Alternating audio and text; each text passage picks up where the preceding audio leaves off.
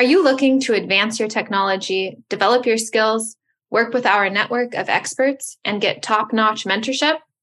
Applications are open for the UCSF Rosenman RISE. Through RISE, we identify promising entrepreneurs from groups that are underrepresented in health tech, such as women, people of color, and LGBTQ plus individuals, and we connect them with any number of leaders from our UCSF network and beyond. To apply, please visit rosenmaninstitute.org slash programs slash rise. Applications close on February 9th.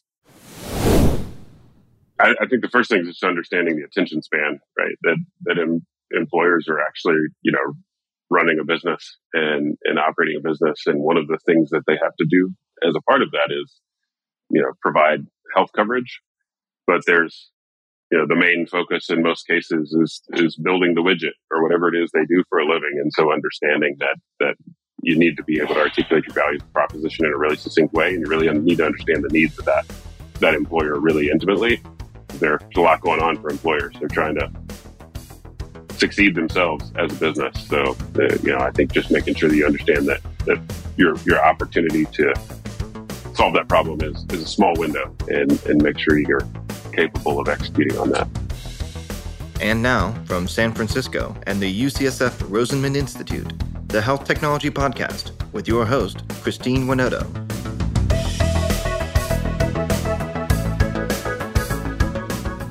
Why are drug prescriptions so expensive? The answer is complicated and involves payers, providers, and patients. And even industry professionals sometimes have a hard time explaining it. Our guest today, Kyle Kiser, is working towards making these expensive prescriptions a thing of the past. Kyle is the CEO and founder of RxRevu, a real time prescriptions benefit service. By allowing patients to have a say in their prescriptions, RxRevu is aiming to make a good health more accessible to everyone. Today, he tells me how he got to where he is and how other entrepreneurs can do the same. Here's our conversation.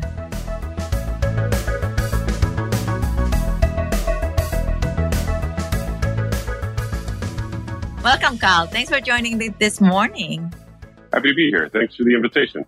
Yeah, no, I'm really excited for our conversation. I thought it would be really great for our listeners uh, to hear your personal story, your journey, how you get to where you are today, um, what get you excited about healthcare and landed your job here at RxRevu? Sure. Yeah, happy to. Yeah. So my uh, a little bit on my background. I I came up in the healthcare uh, world. I was, you know, my my family's business was uh, employee benefits brokers. So I, you know, spent a lot of my time in early days uh, in the industry and sort of working in my my dad's office, and he was providing, you know, consulting and providing services to employers that were trying to manage their healthcare costs. Uh, that's so that's sort of where I've learned and, and cut my teeth. Came out of uh, undergrad and worked for health plans and payers and, and in the employee benefits space and working directly with employers.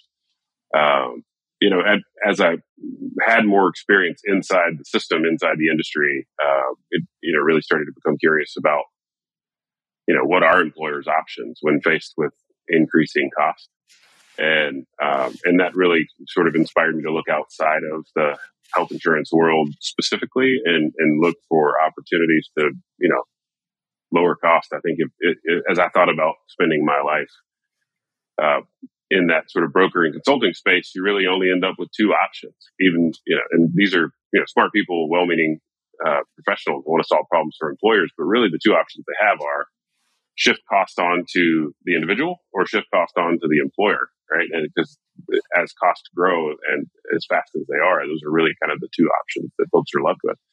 Um, so I, you know, became really curious about sort of what's driving those costs and, and, and got interested in a few areas. Uh, first area I worked in was uh, corporate wellness, sort of that transition from sick care to healthcare, uh, just how do you empower people to, to live healthier lives. So I, as a part of uh, what was Principal Financial Group, owned a company called Principal Wellness Company, and that was focused on, um, you know, it was points based incentives and health risk assessments and building wellness strategies for large employers. So, uh, first experience sort of shifting into the innovation world was was that, and uh, they're left uh, left that job for an opportunity to be an early employee at a company called Welltok, um, and was also after that we had the opportunity to help a company called Catapult Health launch and, and with Blue Cross of Illinois. Um, you know, all that was kind of focused on uh, either sort of empowering folks with more in, information, content, knowledge to make healthier decisions or access to primary care.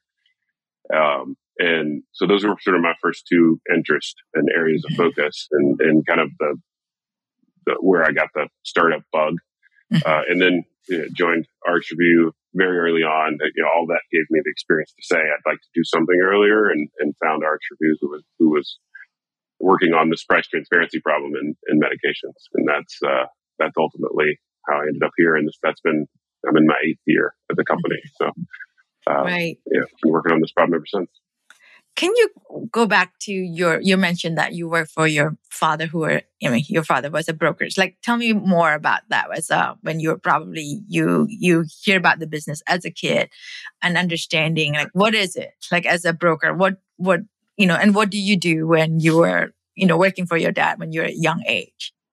Uh, decidedly unglamorous things, uh, like stuffing enrollment packets with the materials that people need to understand their benefits is kind of the, the truth of it. Um, but it was, uh, and, and I think I, I, remember specifically traveling with him to sort of deliver Christmas gifts to clients at, at the times I, I was often a part of that and enjoyed that. But, you know, brokers are, brokers are kind of the advocates for employers in this world. You know, we ask employers to take on healthcare coverage. That's part of the way our system works. Uh, but it's a really complex thing to figure out, right? The how to make good choices at a group level, and then how to tailor those choices to the needs of um, to the needs of uh, of those employees is is a really complex problem to solve. Uh, so brokers help employers do that. They they help them select healthcare coverage. They help them understand how to control cost where necessary. They help them understand the best sort of options based on network or those sorts of things. So um, it was, you know, I got to observe all of those things. Mm-hmm.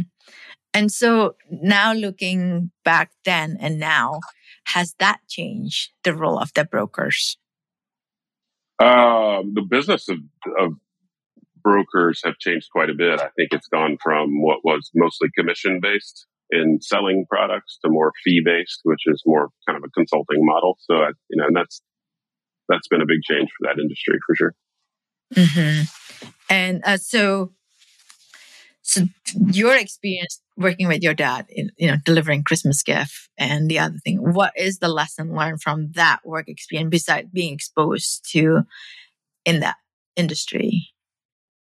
Yeah, to me, uh, what that inspired was how do you actually start impacting cost, um, and and that not just sort of managing within the tools that exist, which is basically you know the cost is driven by the uh, the health of that population, and the the tools that brokers and consultants have were sort of managing plan design uh, and being able to sort of manage cost within the framework that a health insurance option provides.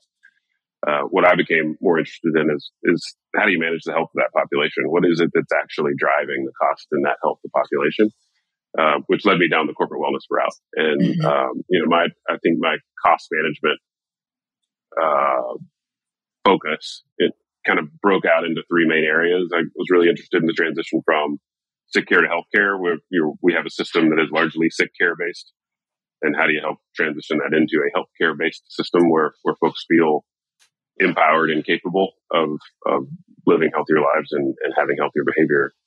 Um, the other access to primary care uh, was a focus and an interest of mine is just you know that relationship with the provider i think is a really important and highly leveraged one um, and then ultimately uh, it was price you know this is this is a supply chain uh, like none other in the world where you make purchasing decisions or someone makes a purchasing decision on behalf of you without any knowledge of what that is, uh, you know, what the price is. And uh, that seems irrational in many ways. So, you know, those were sort of the three areas of focus that, that I had uh, in making that transition. And so my, my experience seeing it in the real world where employers are trying to manage costs is what inspired that.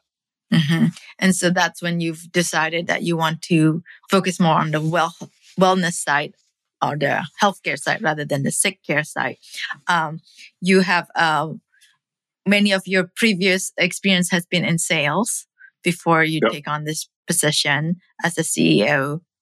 What is your experience the pain point that employers and employees have that c- help you drive your sales? Because you know you're selling something they really want, right?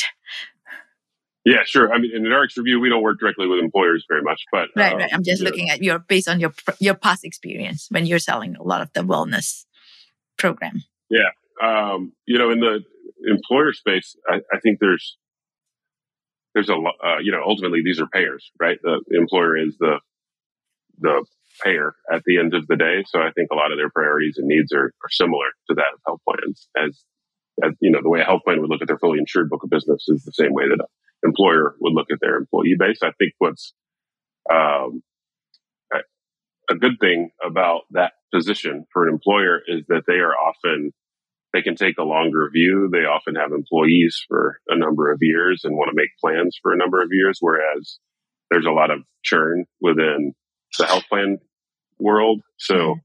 you know, I found that em- employers were, you know, great advocates for health for their employees because they have the the ability to think about those things in a longer time frame than mm-hmm. than you can likely as a health plan. So, um, you know, I think their needs were really how do you how do you empower that uh, population to make healthier choices and how to understand them first, and then uh, create the right types of incentives to to reward behaviors that are beneficial to their health. Do you think? I mean, you know, in, I feel like now in I feel like long long time ago people can stay with the same employer much longer. Now people move jobs between job and so you mentioned that the health plan side they tend to think more in the short term because the members can be there only for a shorter term. But do you think the employers are moving that direction as well? Um, it probably depends on the time frame. I mean, I think you're you're absolutely right that folks are staying at jobs long or shorter periods of time than they did years ago. That's that's absolutely true. Um, but you know, even even still, I think the tenure of an employee is still quite a bit longer than than the uh, retention of a member for a health plan. Yeah.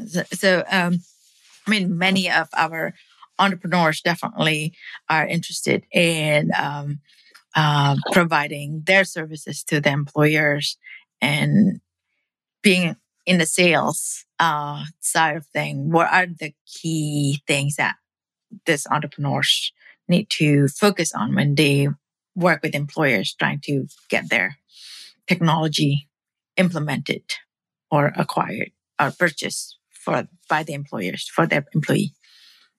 I, I think the first thing is just understanding the attention span, right? That that em, employers are actually, you know, running a business and, and operating a business. And one of the things that they have to do as a part of that is, uh, you know, provide health coverage. But there's, you know, the main focus in most cases is, is building the widget or whatever it is they do for a living. And so understanding that, that you need to be able to articulate your value proposition in a really succinct way. And you really need to understand the needs of that, um, that employer really intimately. Um, because they're trying to solve a specific problem. So understanding that specific problem and being able to do that in a really uh, quick way seems really important to me because there's a lot going on for employers. They're trying to succeed themselves as a business. So, uh, you know, I think just making sure that you understand that that your your opportunity to solve that problem is is a small window, and and make sure you're capable of executing on that. But at the same time, there's they are probably inundated with so many different companies trying to sell them for the same probably it's probably saying the same thing. I'm going to try to solve this particular problem. How do you stand out? Is that relationship that you have or how how do they how can they stand out? It is more often than not relationships. So i you know understanding exactly who those employers are relying on to make those decisions is mm-hmm. is absolutely important. But again we don't we don't particularly sell to employers. I know, I know. I'm just like talking. I'm just because you know you have that experience. That's why I'm asking you that sure. question. Yeah, no, sure. Um, so so uh, so moving a- away from your, you know, I, I'm just always curious when I talk to a salesperson, like how do you sell? Because that's at the end of the day, people wants to know. Uh, so that's why I'm asking you all this question. This podcast is sponsored by Brown Rudnick's Global Life Sciences Group, a team of legal professionals that help life science companies, lenders, and investors around the world turn good science into good business. Learn more at brownrudnick.com. This podcast is also sponsored by Canon Quality Group. Canon Quality Group has been helping medtech startups set up quality management systems for over 10 years. If you're unsure when to get started with quality management in your startup, turn to the experts at canonqualitygroup.com. And so moving forward, maybe you can start with telling us about what is RxRevu and uh, what you're trying to solve and how you solve it. Sure, absolutely. So RxRevu is a data network at its core. So we've built we've built the ability to provide real time, patient specific, and moment in time specific pricing in the workflows of providers as they're making those care decisions. So in the cases of a prescription, we we integrate directly into the electronic health records that those providers use into the native e-prescribing workflows, and we are the data network that powers a price transparency feature in that EMR. So uh, the way that actually works is provider would you know diagnose a patient with a particular condition. They would um, decide on the medication to treat that condition. They'd select that, place it into a pending status. At that point, we evaluate that decision. Um, we send the transaction out to their the associated payer or PBM uh, that that patient is affiliated with. We get back a price. We get back any details around the formulary that are relevant, and we get back alternatives that might be lower cost options for that patient uh, or provider to consider. Those those options come in two forms. It's either a different medication or a different pharmacy, uh, but generally ways to save on that particular decision. So we are uh, our goal um, is to you know help providers consider those things before making a prescribing decision. Uh, it's to, to get that decision right the first time. Um, ultimately, these are things that that the system is often relied on pharmacists for. You know, providers just send in orders to the pharmacy. The pharmacist would have to figure this out at the point of sale. Consequences of that are though that the patient will have arrived and got you know the claim's been denied. It requires a prior auth. It's something that can't the patient can't afford. We can avoid all of that by making that decision upstream in workflow with the provider. So basically, when the doctor's prescribing a prescription to the patient, like it's like, oh, and then so they got all this information right in the real time when the patient's still in their clinic with them. And then the doctor will get option A or option B or whatever option it is. And then they can make this decision based on the price because every patient want to have a lower price. Um, and based That's on that, that is the the medication that is going to be prescribed. So do you think, I mean, I feel like, you know, I've heard all these stories about uh, the pharmacy sales. They hang out in the hospital a lot. And then people just remember, the doctor remembers like, oh yeah, that guy, you know, now I'm, it's good time for me to prescribe that medication for this particular patient because, you know, there's so many drugs out there. And sometimes, you know, and it's easy to remember when that person is right there. Do you think that your technology will eliminate that aspect? Um, possibly. It does does feel like um, systems generally are not quite as welcoming to pharma uh, reps as they once were. Um, uh, our our experience is more that the decision making of providers around drugs is largely influenced by their training and by what they can spell. Truly, it's it's remembering. You know, if you think about the the options that are um, available for any prescribing choice, there's a a ton of options. They're all really complex words. And, and frankly, there's no spell check in the EMR. And for a bunch of regulatory reasons, there can't be spell check in the EMR. Mhm. So a lot of times the, you know, the, the dozen or so medications that are often prescribed in a particular clinic day is just based on the memory of the provider and, and what they feel comfortable typing into the EMR. So part of what we can provide is, is, you know, those default choices are, may be the right decision, but, um, but the complexity exists in that each formulary for each patient may have different preferences for whatever reason their health plan or their PBM or their employer mm-hmm. may have uh, preferred brand A over brand B, and they may be therapeutically equivalent. That's just not something that a provider would ever have visibility right. into. And if, and if, you think about, uh, you know, if you see 30 patients in a day, and you know, there's probably a half a dozen to 10 uh, different insurers, and each of those insurers may be affiliated with, with different plan design. Is that the the options mm-hmm. balloon really quickly, and it's just not something that it, we could ask any provider to possibly understand, right? So all we do is is connect that decision making moment with the appropriate data from that health plan to say you were considering drug A, drug B may be a better choice based on what we know about this patient's insurance, or here's a pharmacy option that's quite a bit less expensive than uh, than than what the patient's preferences may be for that pharmacy. It's just making those suggestions along the way so that it can redirect the decision at the moment that's most impactful. Mm-hmm.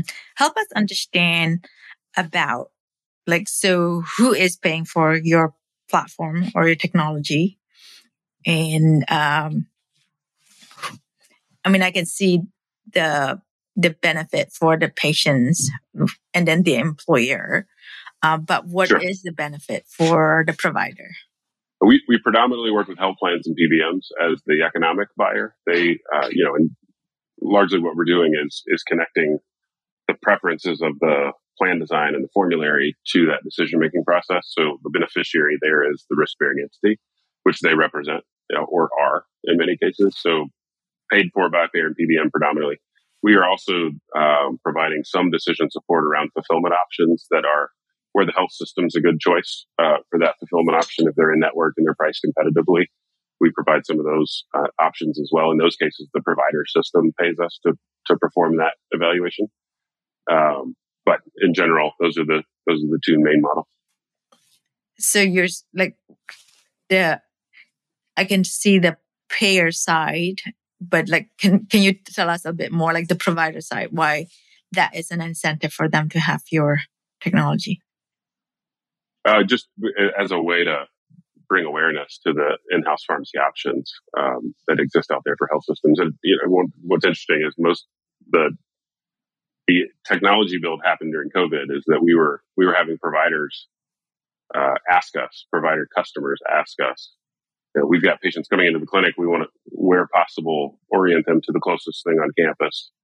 Uh, make sure that they can sort of only in one visit get care and get the medications that they need and make sure it's priced competitively and then network. So we built some intelligence into the tool to do that. Um, as a as a part of that moment in time, that ended up being valuable to health systems in in driving awareness of in-house pharmacy options. Um, and you know the the challenge with it, right, is we need to make sure we're always doing this in a way that's cost competitive, uh, both for the patient and the health plan, and uh, and that's in network because we you know you don't want to direct someone to an in-house pharmacy that's not an in-network option. Mm-hmm. So uh, in in those cases, because we're you know the beneficiary there is the health system, the, the business model is aligned to the health system. So for the provider, this is an incentive to drive the patients to stay within their system and to get their prescription within their farm, their own pharmacy. That's right. Okay. In in the past, is this something that I mean, I, I'm a Kaiser member. So for me, it's like whenever I see a doctor, the pharmacy is right there. And I, I assume if you go to say other non non you know capitated plan, and you can go to Walgreens. So now the patient can just go to their in-house pharmacy. Right. With the knowledge saying that the price that I will get going into the in-house that I don't have to go outside to Walgreens, that it will be as cost effective as me getting it in Walgreens. Is that what you're saying? Because of the pro, the platform, the technology that you have. Correct. Okay. Okay. Well, that's really, that's cool. Um, so one of the thing is that how, you know, it's great that everybody wants to use their technology. How is that all making, you know, the Walgreen of the folks and it's like, oh, this is kind of sucks. Everybody's now going to stay in the in-house uh, pharmacy rather than come to, to me. And how are they competing? Um, you just sort of how do, how do we resolve the conflicts yeah. that may exist there? Yeah, that, I, um, I don't necessarily think of us as having to resolve those. Honestly, those those debates are happening in the formation of the network. Um, so the health plan and the PBM are forming a network that they feel is competitive and cost competitive and, and delivering appropriate care. Uh, the complexity exists in that the visibility to that network is that it's somewhere sitting on a member portal um, that or a provider portal that are engaged with uh, relatively infrequently, right? So what we're trying to do is just bring that information that already exists, that's already in place, that are, that the patient and the provider are already in some ways being held accountable to, uh, and we're bringing it into the point of decision so that we can drive that choice the first time. So it's really just trying to align decision making with the plan designs and the network designs that are already in place. And so I, you mentioned also earlier about having your technology that the provider can see the different prices. And so the price transparency, I guess that is something oftentimes, you know, when you read on the news, like this medication costs X amount, which is crazy. Uh, and then you have different insurance. They have a different um, agreement to have for the same drug will cost different thing. So how is that going to impact uh, as a consumer?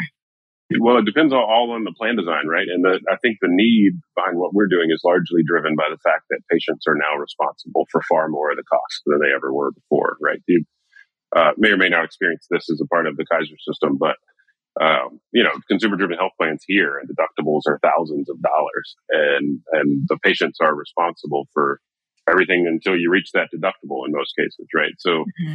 where the you know prices that frankly, patients were never intended to pay, like the in-network negotiated rate. Uh, you know, largely those numbers were to sort of calculate an appropriate placement in a formulary and a copay to be assigned. But now patients are actually paying those those amounts. Um, so to your point, there are you know there are all those examples where you know medication that isn't preferred on the formulary and is within the deductible is hundreds or thousands of dollars out of pocket for a patient, where there might be an alternative that's literally zero dollars. And it's just about helping the provider and the patient understand the differences. Uh, and those differences might be, you know, a delivery method, right? Like it might be that one type of inhaler is preferred over a different type of inhaler. And the non-preferred version is hundreds of dollars per month. And the preferred version is free or four bucks mm-hmm. because that's the way they designed the plan design. And, and it's really just about connecting that information with the moment of decision. That's where, you know, it's simple, low hanging fruit to be able to say, Hey, provider, uh, it, it is unreasonable of us to have expected you to know that difference. Mm-hmm. So here's a piece of technology that helps guide that decision. And I, and I think that's underscores the need, right? Is that these are, these are the plan designs that are uh, predominant now, right? We're, we're asking patients to pay first dollar in, in many, many cases. And so these types of tools are just a, a, a part of the standard of care now. We're going to have to ask providers to consider costs. We're going to have to ask providers to have access to these tools mm-hmm. so that they can make those types of decisions. And I assume when one provider found out their competitors are using your tools, they probably wants to have your tools. I hope so. Yeah. I mean, I think it's the right thing to do for the patient, right? Is that mm-hmm. we we find a seamless way to integrate these things into clinical decision making in a way that's not overburdening providers, but is adding value to the patient encounter. Because ultimately, it's the patient and provider relationship and that encounter that is uh, can have the most impact on better decision making. Right? Is that patients seek out these interactions with their providers. They they have questions even about plan design. They want to go to the provider and ask that question. And so we should be able to empower that uh, that trust in that moment with the right decisions. Uh, that's that's sort of my contention, and mm-hmm. um, I think the, the, the data and the patient's behavior uh, support that. Right, like the people seek out conversations with their providers, they tolerate conversations with their health plan. Um, I don't think any of us have woken up in the morning and said, "How can I?" Got to really hope I talked to the health plan today about something in customer service. You know, it's like you know, you want to call your provider and say, "Hey, you picked drug A and drug B seems to be cheaper. Is that are these equivalent? Are these helpful?" That's where the trust exists, and that's what we think could be most beneficial. And I always, you know, as a consumer, we we like to have that information on hand. You can just go to Google and you you check out, you know, you want to buy, I don't know, a pair of shoes. You can go to Zappos, you can go to Amazon, you can do like a price comparison. And this tool that you have that you provide to the provider I wonder how much the patient wants to have that tool as well. Absolutely. We, we agree and we have that ambition. Uh, January 1st, CMS will require that these types of tools are supported by Part D plans. So Medicare will, will be requiring this type of shoppable environment uh, as of January 1st. Uh, that's that's part of our roadmap. We want we want patients to have choice and have the ability to to make these decisions for themselves. And what would be the business model for that to provide that tool for the patients? Uh, I think it's it's to be determined. I think step one is get get the tool used and utilized, and and we will uh, we will see how it's adding value. Can you tell us more about the where you say Medicare, the Plan B is requiring this tool to be available? What is that like, and how is that going to change the landscape of? The yeah, so um, uh, backing up a couple of years ago, or maybe a year and a half ago, um, the first requirement from CMS was that what, what we do is a real time benefit check. So a real time benefit tool uh, was required a year and a half ago uh, for Medicare Part D plans. So a Part D plan needs to be able to support this type of data exchange that, that we achieve at the point of care. So uh, that was step one. Step two is coming January 1st, where the same type of tool and the same type of data exchange uh, must be supported for patients. Okay. And so if you're a Medicare patient, you have that access to that database. That's right. If you're a Part D patient, yeah, Medicare Part D, a patient without patient prescription drug coverage under Medicare. And you can tell your doctors that, hey, doc, I right. think this one is better for me and it's cheaper for me. Oh, yeah. can you imagine that? The doctor will be like, what? There's not Dr. Google. yeah. Well, you know, I, I, wonder if that, that'd be welcomed, honestly, because right now their patients are asking the same questions, but without the information. So, mm-hmm. you know, if a patient showed up with a med list that said, Hey, this is a, you know, ultimately these medications are hundreds of dollars a month for me. And as a result, I'm not taking them right? Like right. I, I, think their clinicians would love that conversation because there are probably opportunities to switch some of those things to lower cost options because the only medication that works is the one the patient can afford. And, mm-hmm. and I think being able to empower that decision is a good thing. Yeah. So I know we are running out of time, but I want to ask you one last question. After hanging out with your dad, you know, thinking about all this stuff, and now you're running a company, what is your lesson learned? I mean, did you still carry some of the things that your dad tell you, the certain wisdom that he taught you that you still carry that you apply to what you're doing now? And and what are they, if there is? Yeah, I mean, I think um, there are many. Some of the more vivid ones are, uh, or I guess I put them in categories. Um, resilience. I, I remember hearing often that if it was easy, everybody would do it, right? So there's the you know, the resilience aspect. And I think that's been a really important part of how we've succeeded. Our team represents that in a really important way. Um, I, I think there's an aspect of empathy and really having genuine and authentic care for the people we serve and the mission that we serve. And um, that's absolutely something I learned from him and, uh, and hope to replicate and ultimately trust and relationships is that at, at, the end of the day, that is what makes the world go round is building authentic relationships and building trust with those folks and working together to solve problems together is how we make progress. And that's how we've made progress in this business. So those are kind of the three that pop into mind for me. Right. Well, thank you for sharing with us your story. And what did your dad say about your work now? Oh, he's, he's happy to see it grow. Yeah, this is, uh, I think something that's as someone who's seen the industry for a long time and seen it evolve, this is a welcome, a welcome technology. That's great. Well, thank you. Thank you.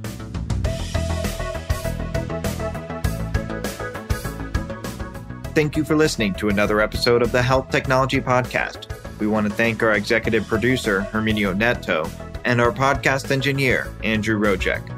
If you enjoyed this podcast, be sure to subscribe and leave a review. The Health Technology Podcast is available on all major platforms.